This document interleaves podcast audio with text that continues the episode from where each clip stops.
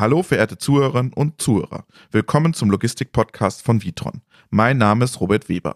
In dieser Folge spreche ich mit Helmut Prieschenk unter anderem über Startups in der Logistik. Warum er keine Angst hat, rechts oder links überholt zu werden, wo er aber trotzdem investieren würde und warum es jungen Unternehmen in der Logistik und Produktion schwer fällt, erfolgreich zu sein, erklärt er im Gespräch. Nehmen Sie Wissen mit in Ihren Arbeitsalltag.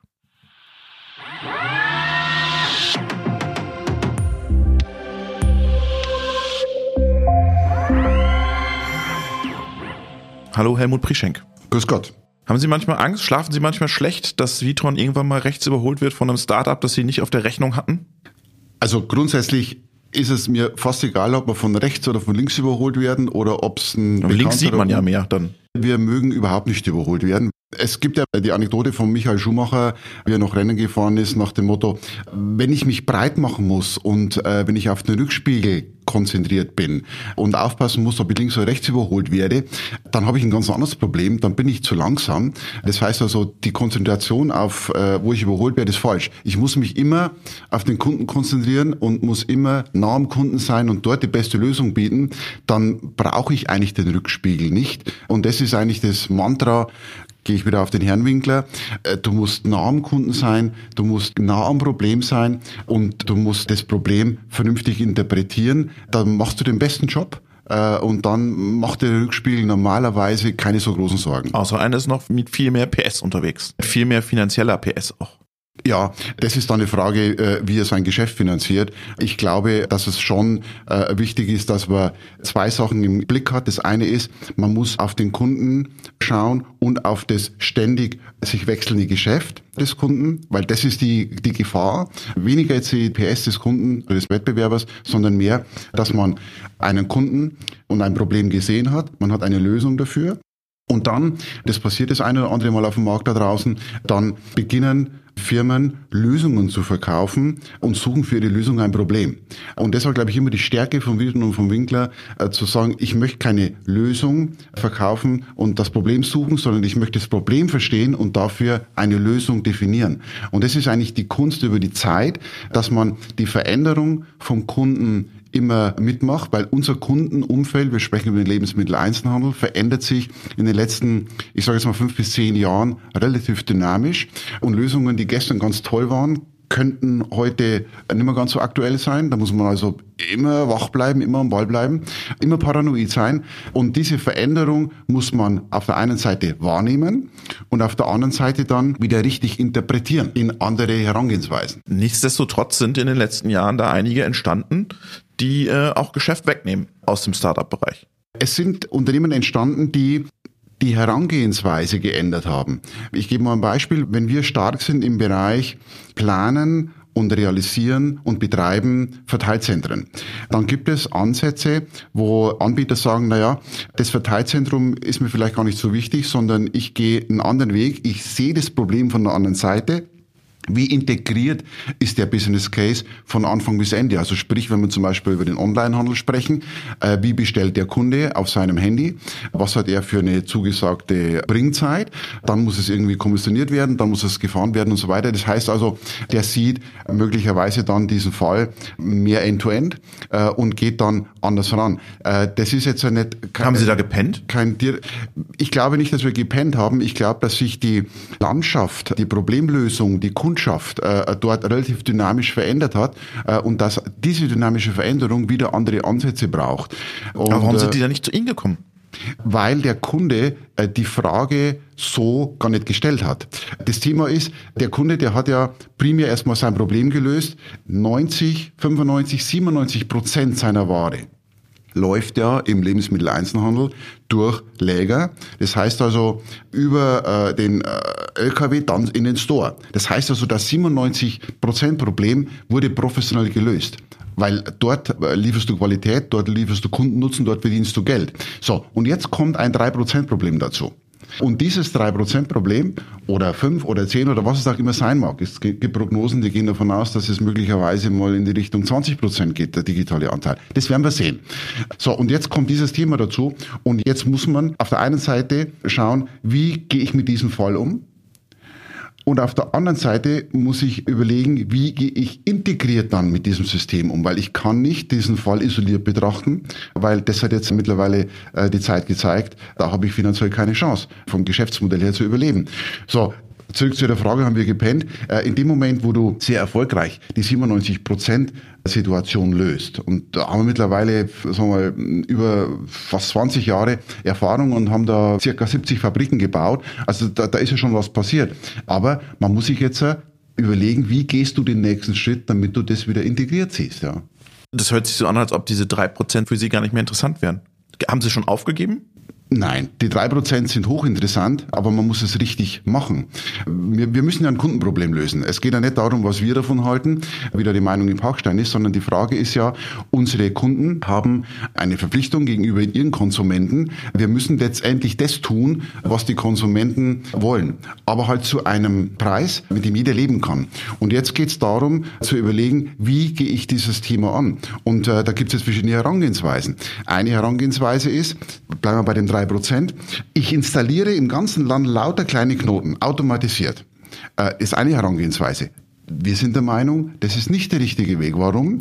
Weil wir äh, glauben, aus der Erkenntnis heraus, was es bedeutet, solche Verteilzentren zu betreiben und zu servicen, dass sie in dem Moment, wo sie Strukturen atomisieren, haben Sie einen enormen Integrationsaufwand, Sie haben einen enormen Service- und Maintenance-Aufwand und vor allem, wenn das implementiert ist und das Geschäft ändert sich, von heute drei Prozent auf morgen fünf Prozent oder von heute geht es nur um den Orangensaft, morgen geht es um was weiß ich was für Produkte, geschnittene Wurst, dann ist das möglicherweise die falsche Lösung. Deswegen glauben wir weniger daran, in diese Richtung zu gehen. Wir glauben auch weniger daran, in isolierte Einheiten zu gehen, dass wir sagen, wir lösen dieses äh, drei Prozent oder fünf Prozent Problem mit einer großen Kanone, sondern wir glauben daran, dass man das in einem Netzwerk systemisch lösen muss, mit hocheffizienten Mutterschiffen, wenn man so will, Plattformen, da sind wir bei dem Thema Plattformgedanke, und dann brauche ich flexible Einheiten draußen, Satelliten, die aber nicht unbedingt physisch ausgeprägt sind. Das ist jetzt das Paradoxon. Jetzt spricht der Automatisierer darüber, bitte automatisiert's nicht. Ja? Äh, aber äh, man muss es halt zu Ende denken. Äh, wir können ja nicht auf Gedeih und Verderb Automatisierung verkaufen. Wir müssen ja verstehen, rechnet sich das alles, was man da äh, installiert. Und deswegen sind wir der Meinung, dass man da systemisch als Netzwerk rangehen muss. Das war jetzt eine lange Antwort für die Frage, haben wir das verpennt? Ich glaube, dass wir einen sehr guten Ansatz haben, das Thema anzugehen. Nochmal, schlafen Sie schlecht, dass Sie irgendwann Lieferant von so welchen Startups werden, die im Prinzip diese Plattform schon bedienen? Wir schlafen dann schlecht, wenn wir sagen, wir innovieren zu wenig und da sind wir im Moment bei uns im Haus sehr gut aufgestellt. Da musst du eben paranoid sein und immer drüber nachdenken, was es Neues gibt. Wir sind als Unternehmen, da hat der Herr Winkler sehr stark Wert drauf gelegt, immer direkt am Kunden dran gewesen und ich bin zuversichtlich, dass das auch in Zukunft so bleiben wird und dass wir dann nicht in der Food Chain nach hinten rücken und in dem Moment, wo du eng am Kunden bist, ist auch die Gefahr nicht so groß, dass du irgendwann einmal Passagier wirst von jemand anders. Wir generieren ja unsere eigenen Plattformen und zwar nicht Plattformen im Sinne von großen Online-Plattformen, die praktisch nichts herstellen, sondern nur in Anführungszeichen vertreiben und verkaufen und irgendwie dann die Rechnung stellen, sondern äh, wir haben ja mittlerweile unsere Plattformen, die definiert, wo wir sagen, wir haben eine Omnichannel Machinery, das ist eine Plattform, das ist ein Mutterschiff, dann haben wir Omnichannel Satellites, also, und das diskutieren wir mit Kunden im Moment sehr intensiv und finden da extrem gutes Feedback, wo wir Kunden Plattformen anbieten, die wir dann gemeinsam mit Kunden definieren. Der große Unterschied von uns zu anderen Plattformanbietern ist und, und anderen Wettbewerbern, die Sie ansprechen, wir würden uns nie zwischen unseren Kunden und deren Konsumenten stellen. Das ist das, was andere machen, die sich praktisch zwischen den Kunden und den Konsumenten stellen und sagen, ich biete dir diese Leistung auch noch an und ich bringe die Ware auch noch direkt zum Kunden und so weiter. Und der Endkonsument, der sieht dann praktisch nicht mehr den Retailer äh, Edeka, Rewe, Kroger, äh, Walmart, sondern da kommt dann äh, der Fahrer von einer anderen Firma. Das würden wir nie tun, weil wir ganz klar der Meinung sind, wir sind unserem Kunden verpflichtet und müssen denen die besten Lösungen bieten. Wir würden uns aber nie zwischen Kunden und Konsumenten stellen. Haben Sie schon mal überlegt, in so ein Startup zu investieren? Es gibt ja sowohl Plattformanbieter als auch Technologie-Startups.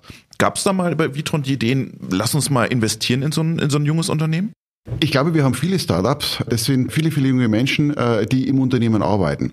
Äh, Ihre Frage geht in Richtung extern. Ja. Und das ist auch so mal der, der Pavlov-Effekt, dass man sagt, hat man da in junge Startups investiert, äh, die am besten auf bunten Stühlen sitzen in Berlin, in einem Loft. Ähm, naja, es gibt ja auch andere Fälle. Also die Kollegen vom Magazino, zum Beispiel in München, die sitzen nicht auf bunten Stühlen, die haben auch konkrete Projekte.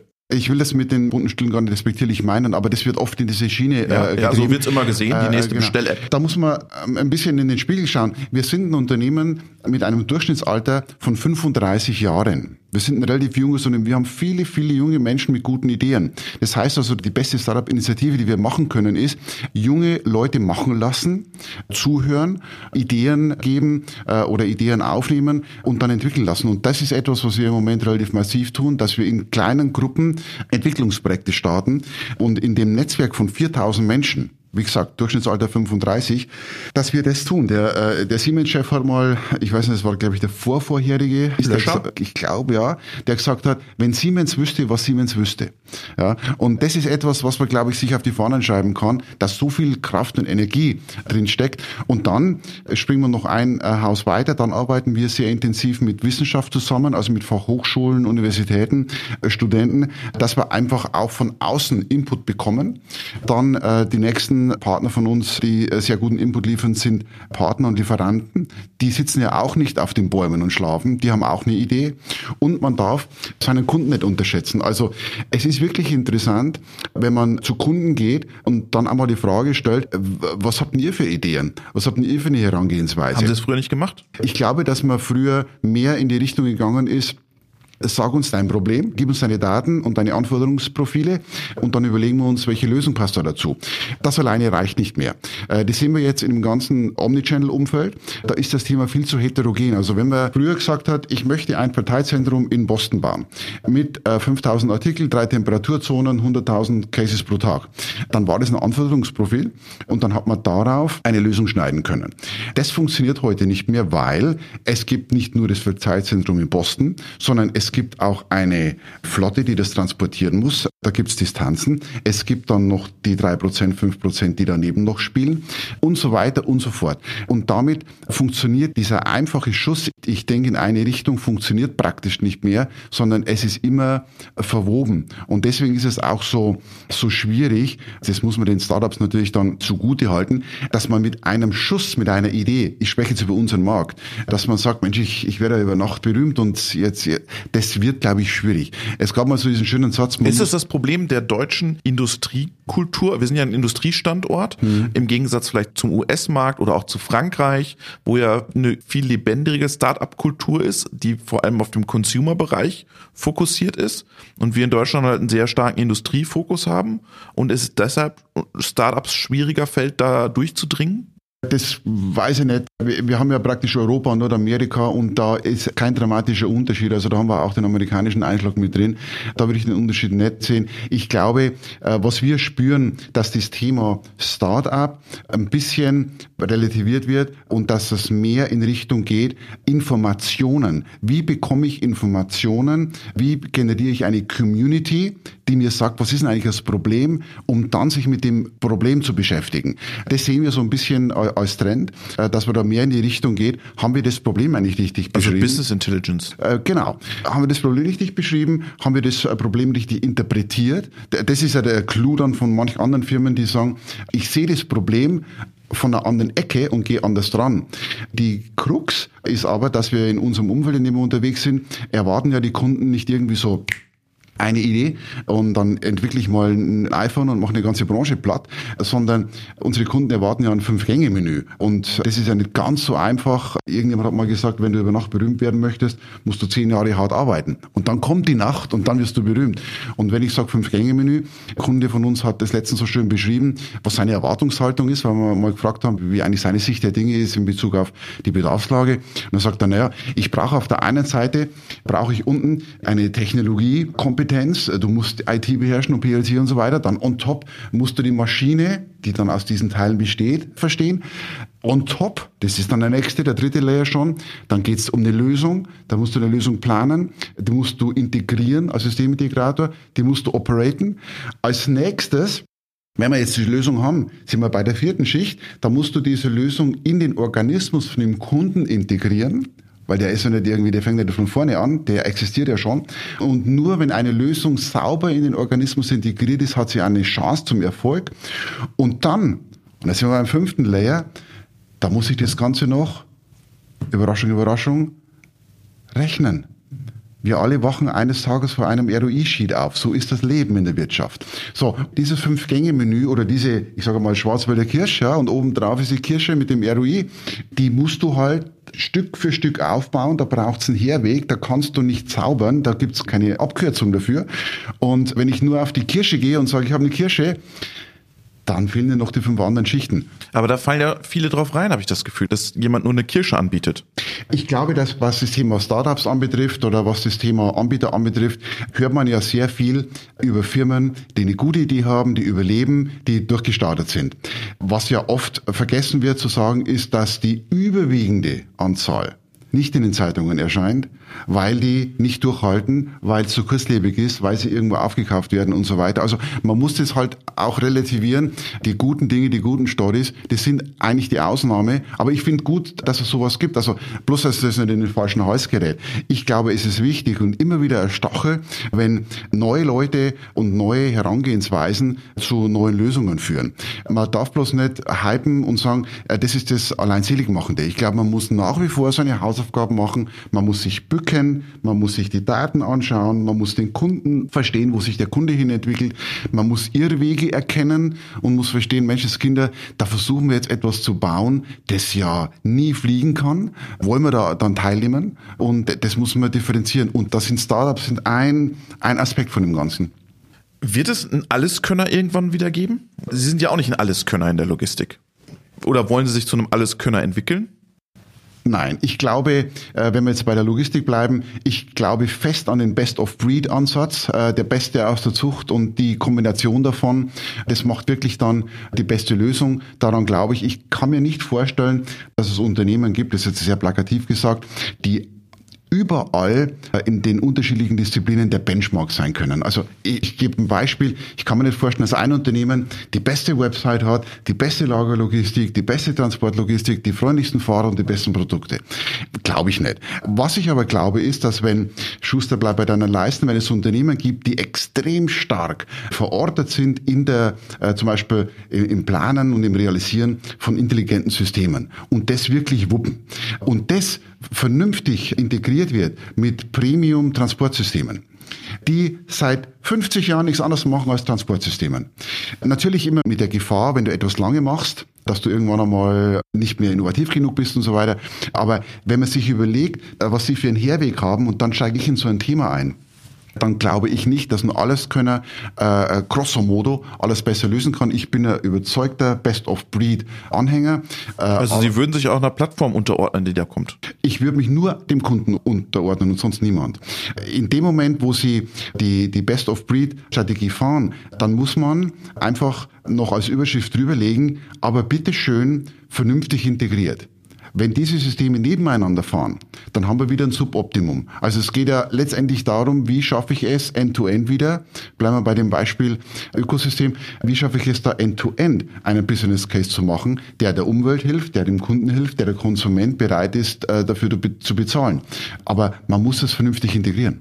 Wenn Sie in die Logistikbranche mal so reinblicken, Sie sind ja auch viel unterwegs und schauen sich viel an, welches Startup sagen Sie, das hat mich begeistert? Tue ich mich im Moment schwer, da eine plakative Antwort zu geben, sage ich Ihnen ganz ehrlich. Mhm. Weil es nichts gibt oder weil Sie im Moment keinen auf dem Schirm haben? Weil es zu unterschiedliche äh, Themen gibt. Es gibt Leute, die sich mit Transportsoftware beschäftigen. Es gibt Leute, die sich mit Predictive Analytics beschäftigen, nach dem Motto, wie. Die kommen ja vielleicht gar nicht aus der Logistik, wie, die äh, Predictive. Ja. Äh, deswegen tue ich mich schwer. Ja. Sagen wir mal allgemein Startup. Ich glaube, immer dann, wenn es darum geht, nach vorne zu schauen und zu antizipieren, also wenn ich jetzt über Logistikprozesse denke, ja, zu antizipieren, wo die Reise hingeht mit Bestellungen, Lieferungen vorausschauend.